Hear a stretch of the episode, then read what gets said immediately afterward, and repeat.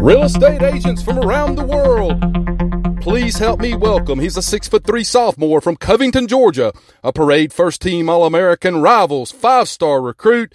Please put your hands together and welcome the flood insurance guru, the incomparable Mr. Chris Green. Welcome, welcome, welcome back to the Flood Guru podcast. My name is Chris Green, president and owner of the Flood Insurance Guru. And on today's podcast, we're going to be discussing floodways. You know, are floodways creating a one way street for flood insurance? Before we get started, remember if you've got questions about flood insurance, you know, flood zone changes, maybe even flood claims or disaster assistance process, please visit our website, floodinsuranceguru.com. We're there to be a resource for you when you need something when it is flood related. All right, so let's talk about floodways today and the impact that they're starting to have on flood insurance options, especially in areas like Front Royal, Virginia, other areas along the Ohio River, down towards the Mississippi. Before we can understand the impact that floodways are having on flood insurance rates, we've got to understand what is a floodway. Remember, a floodway it's kind of that overflow area along a water source. It might be a stream, it might be a creek, it might be a river. But it's the area that the Federal Emergency Management Agency or the National Flood Insurance Program determines to be overflow area. You know, area that when a river floods or a stream floods, it's kind of that reserve area, that buffer to protect a property owner from the water. Now, what happens is, you know, when you have a lot of flooding in the area, these floodways can fill up very quickly.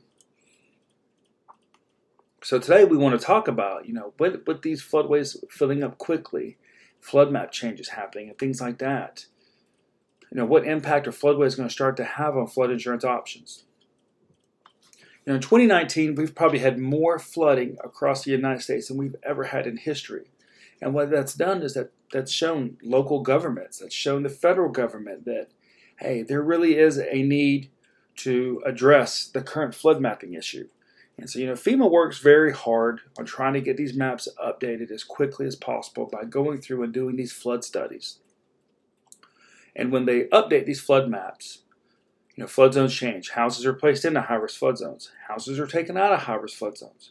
Well, as these flood map changes, so do floodways. They adjust kind of with the flood map. So if a, a high risk area is expanded, more than likely the floodway is going to be expanded as well.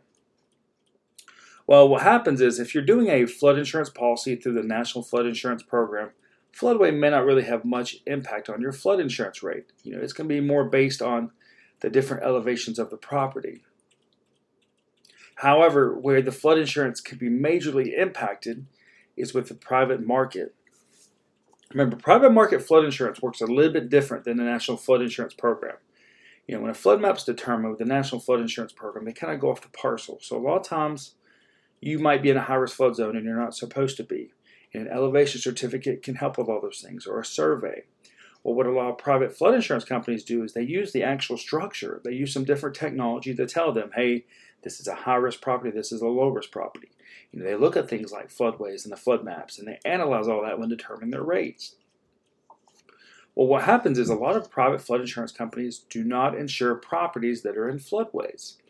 So, what happens if you have a private flood insurance policy now, floodways expanded, and you're placed into that floodway?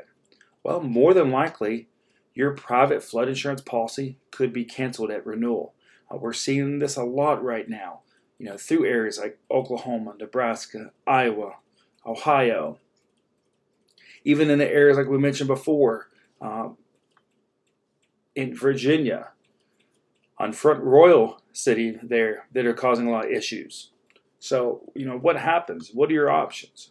Well, it's important to understand not all flood insurance companies will cancel your policy or non renew your policy because you're in a floodway. But many of them do because it's just not a risk that they want to take. So the impact this kind of creates with these particular risk is it starts to shift these customers back to the National Flood Insurance Program because probably only 10 to 20 percent of flood insurance companies on the private market are really going to insure houses in a floodway properly. Or they might limit the coverage there. And so it really pushes these people back to the National Flood Insurance Program because of that risk. So then what that's doing is creating a one-way street really in these areas for flood insurance where the National Flood Insurance Program might be the only option people have when it comes to these floodways being expanded. So these are the kind of impacts that the expansion of floodways can have on flood insurance option, you know, creating that one-way street where you may only have one option. And so that's why it's always important if you're looking at buying a house that's in a flood zone, you know, study and see where the flood map's at. Study and see where the floodway's at. You know, could the floodway be expanded and create major issues for you when you go to resell your house? Uh, those are all important things to review. But what we wanted to talk about today was just the, how the expansion of floodways could be creating a one street, one-way street when it comes to flood insurance options.